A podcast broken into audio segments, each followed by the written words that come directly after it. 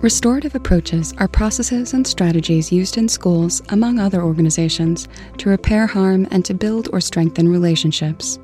In this podcast, Avery Irons from the National Center for Youth Opportunity and Justice talks with two special guests from New Orleans, Louisiana, about these approaches and how they relate to school responder models. This discussion is part of a National Center for Youth Opportunity and Justice podcast series on the school responder model framework.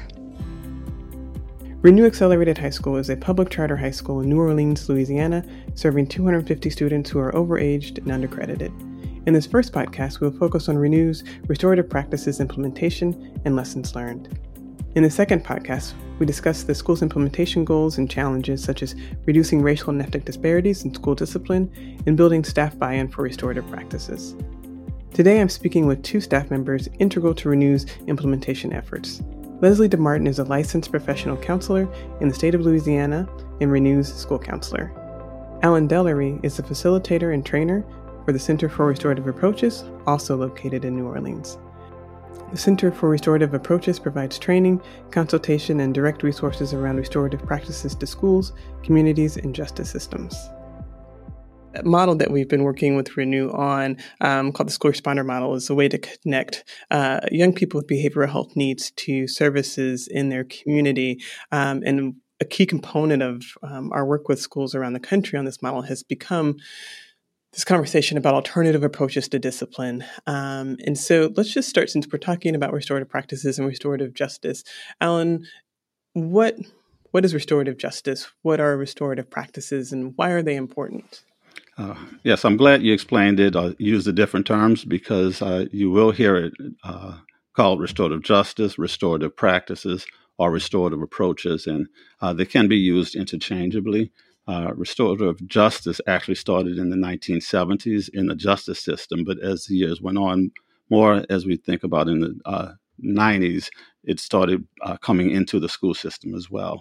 Uh, but restorative approaches are ways of interacting that proactively nurture healthy relationships, uh, but also an obligation to the community in order to prevent destructive conflict from happening, but also to address those harmful behaviors uh, in ways that meet the needs of those who are impacted, because we understand that when harm is done or when there's conflict, people are impacted in different ways. So we want to be able to repair that harm in the, uh, when people were impacted restorative approaches, uh, the three parts of it is uh, building relationships, strengthening relationships, and then also repairing relationships. So the restorative approaches is inspired by that uh, philosophy of restorative justice and is guided by the understanding that relationships are central to uh, learning, relationships are central to growth, uh, and also a healthy community. Uh, these approaches shift the focus of wrongdoing from just simply rules that might be broken. Uh, and it focuses more on the harm to the relationships that were done. That shift give those, gives those who caused the harm an opportunity to understand the impact of their actions and also the responsibility to make things right. Instead of focusing on blame and doing things to people, this is a big part of what we talk about restorative uh, approaches, not doing things to people, uh, but we do things with people to build problem solving skills that result in healthier and more humane communities. Excellent, thank you. Um, so it sounds like kind of at the heart of restorative practices is yes, this building community and also changing school culture. So I'd like to ask both of you from your perspectives, Leslie from your perspective um, as a Renew staff person, and Alan from your perspective as a facilitator at the Center for Restorative Approaches. What has this transition looked like um, at Renew and thinking about timing and training and coaching, and um, working with families? Um, kind of how have you all made this happen? We developed a partnership with Renew in 2014. Uh, by prov- when we first started, we were providing direct services, uh, facilitating restorative circles on that tier three level or top tier. So when the harm was done and there was an incident that somebody could have been suspended for or expelled for, that's when they would make referrals to us. So I provided um, those services at that time. I also provided that first year a um, a st- simply a staff overview of restorative approaches, but the school um, did not have what we call that whole school approach that includes the community building circles as well. They had their own community building strategies, but not implementing the, some of the ones that we recommend, uh, such as community building circles. So, year one was more like um, a phase in, and the school was getting more acquainted with restorative approaches. We often say it's good to start at the beginning with the whole school approach, but we you always work with where schools are and are ready to be able to just jump in. Year two, the school contracted with CRA to teach a restorative approaches class that included community building circles, conflict resolution, and restorative justice to students. And I continue to receive the referrals to do restorative circles in addition to teaching that class. I was actually full time in the second year at the school, contracted. So I was still with Center for Restorative Approaches as a partner with the school, but I was in there full time.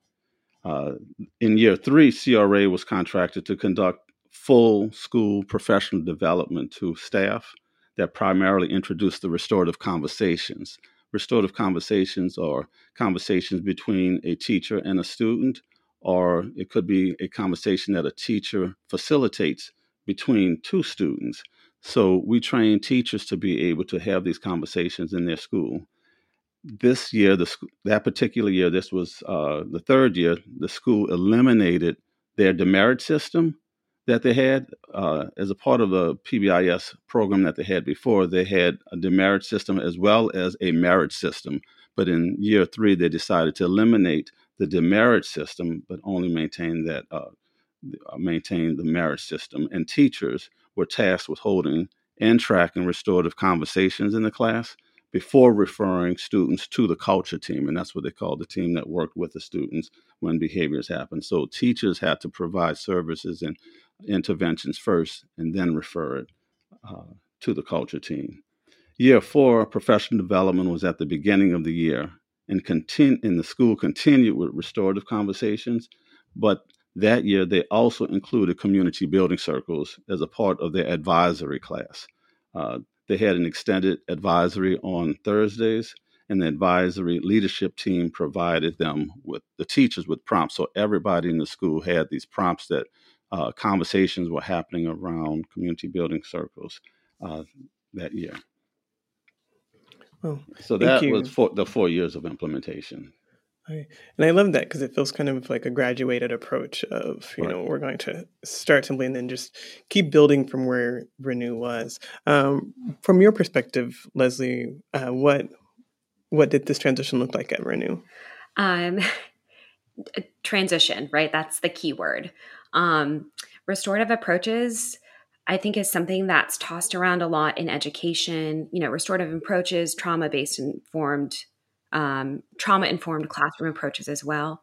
Um, it's something that, like, when you read about it in an article, um, it sounds great, right? Everyone's got the buy in. You know, we get into education because we want to help support our students, um, but it's that translating theory into practice that is is a difficult part um, because it's not like you wake up one day and you're like, "Yep, I'm restorative. I'm going to bring this to every interaction that I have."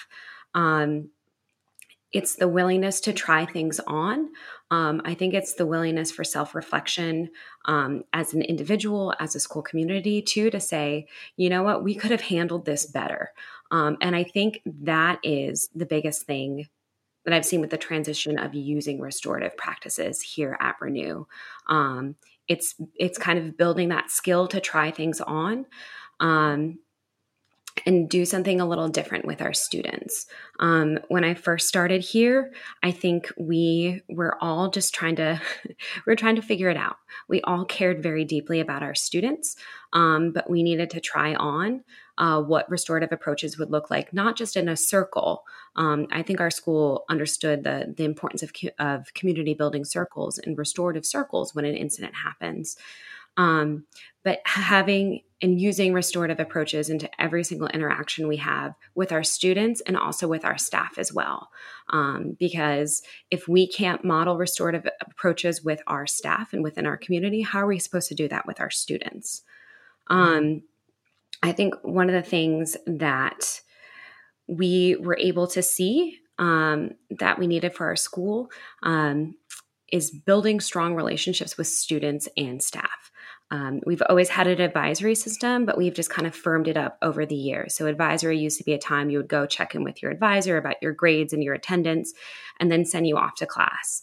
Um, and then slowly but surely we've firmed it into a more um, a more structured process and we've built more time within the school school day um, for students to spend time with their advisors so it becomes less of a quick check-in and more emphasis of building those relationships um, and I think the importance of that is every time I look at literature about um, resiliency for students, it's having the, the biggest key factor is having one solid relationship with an adult. And we've already built that advisory system in. Um, I think throughout the years, um, implementing restorative practices. Um, we've had lots of PDs. Um, again, we've changed our PBIS system where we are no longer giving demerits. Uh, because really, what is a demerit? You know, you take something away. Are you taking money out of my paycheck? You know, I always use the example of if you're in a staff meeting and you check your cell phone, like, is your boss going to take $5 out of your paycheck? No, that's not the reality, right? Um, that's not how the world works. So, trying to find systems that mimic the real world for our students. Um, I think what we also decided as a school is we are working with students um, a lot of them don't have to be here. A lot of our students are 17, 18, 19, even 20 year olds. Like legally, they don't have to be here, right? Like they are choosing to be here. They've been exposed to lots of different challenges of getting their high school diploma, and they choose to come to school every single day. Um, and I think our restorative practices builds upon that strength to see that students are that they want their diploma. So putting them out of class, being punitive, um, it really just it, it kind of defeats the whole purpose. Um, but I think like trying to using restorative practices to build upon the resiliency of our students, of seeing students of who they are, um, and doing things with them, not to them. So, and again, like the demerits, taking it doesn't it, it doesn't work. It doesn't work. Um, but doing something with them to build a relationship with an adult so they feel more connected to the school, um, to building those real world um, consequences, um, and also implementing pro social behaviors and social emotional learning. Being able to, in the moment, to say, hey, you were in your feelings. Let's talk about what that feeling was. Um, let's talk about the intent versus the impact of your action um, and how maybe your action didn't just affect um, student teacher relationship, but it could have affected the entire class. So, building those skills. Um, that being said, a couple years ago, we weren't there. Um, so it's been a slow transition, and I think the transition is is just a willingness of trying to try on building different relationships with students. So when you think about um, the young people and what they're bringing to the table at your school um, and the opportunities you're affording them to learn, not just about, uh, you know, book learning, but um, it also sounds like you're talking about a growth mindset. Um, and can you say a little bit about that in terms of kind of healing um, and perhaps the role of the school in um, embracing um, supporting students through a, a, a growth process? Absolutely. Um, we a part of our school values is to enter every um, interaction with students and staff as well, right? We're talking about a school community. I think sometimes we can focus on students all the time, which I mean, right, we're in a school, we should, but teacher and other support staff are part of this community. So going into every interaction with a growth mindset. Um, thinking about that all of our attributes are changeable with effort and experience. Um, I think one thing that I try to do with every interaction um, is being able to see the intent versus the impact of the action. That's a phrase that we throw around a lot at the school. And I think that goes straight back to restorative approaches. What did you mean to do? And how did you actually come off in discussing where the harm occurred? Um, I also think that growth mindset really applies to making sure that our school practices and our interactions mimic the real world. Um, what we like to do a lot is to talk about what are your goals in every interaction we have with students. What are your goals? if your goal is to become a nurse, um, is the way that you just handled this situation a way that you would handle the situation as a nurse um, and being able to go from there. So, again, not keeping things completely contained in the school building, um, but trying to build those skills for after graduation and looking at that growth mindset. Where do you want to grow? How can we use this interaction into um, different aspects of your life and tying it into your own personal goals? Hmm, excellent. And going back to the second point, I was thinking about uh, you said that it's, you know, your the school staff and the school community really is kind of transitioning and trying things on and figuring out what works. Uh, what have been some of the obstacles that you all have encountered um, and any workarounds that you would recommend for other schools as they have progressed through or want to progress through these stages of implementation? Oh gosh, I mean the biggest one is time. Um, PDs are just are just such precious times, and I feel like you know every every department, math and science, they have their own PD to go to curriculum. English and social studies. There's there's always so much material to cover, and just not enough time. Um, so one thing that I am really proud of and excited that our administration did this year was being able to put advisory into our PD sessions. Um, and, you know, our advisory PD sessions um, could be talking about looking at students' grades, attendance, et cetera, to look at data, but also really talking about um, forming relationships with students and problem solving. Um, I think, you know, with the time constraints, with professional development time, I think our what we've done pretty well is figure out who in the school is very good at forming relationships, who maybe who's been here for longer, um, and trying to set up a mentoring. You know, if you're troubleshooting, if you're a, a newer staff member, you just don't know your students very well, you know, encouraging them to reach out to someone who's been here for a couple years or who might know the student. Um, sometimes I find that you just, if you've never made a parent phone call before, like that can be pretty scary. Just having someone to sit next to you to say, okay, we're going to do this together. Um, so finding opportunities kind of in the moment to do modeling and training, even if the PD time isn't there. We hear that a lot from schools, just time. You you think a kid is in school or kids or students are in schools all year, but really every minute of that time is taken. Right. Um, and so it takes a real commitment to, you know, try something new and go through the growing pains of figuring it out. Right. I wanted to add to that as I was thinking about the the challenges with uh, professional development, uh, which, as she said, is not uncommon with other schools because so much of the emphasis is on the academic side. So professional professional development is usually around academic teaching, uh, and we understand the importance of the social emotional learning of students. Uh, but that is not always um, the space is not always given to be able to do training with teachers as well in the area of social emotional learning um, because of the emphasis being put on the academic. But we understand if you're not able to address the social emotional needs of students, uh, the academic side would struggle as well. So it's really trying to find that balance in time uh, on professional development to allow that space to build uh, teachers and staff. Uh, not only professional development on how to teach students, but also how to deal with the stresses themselves as well, because classrooms for anybody who's taught in the classroom can be extremely stressful and you may want to act or teach a certain way uh, but when a student does something or the pressure is being put on you because of multiple students uh, that might be um, exhibiting some behavior um, you could possibly not act the way you would like to act as a teacher or respond the way uh, because you are not able to handle that stress itself so professional development can also help in that area that's actually a great segue to my next question.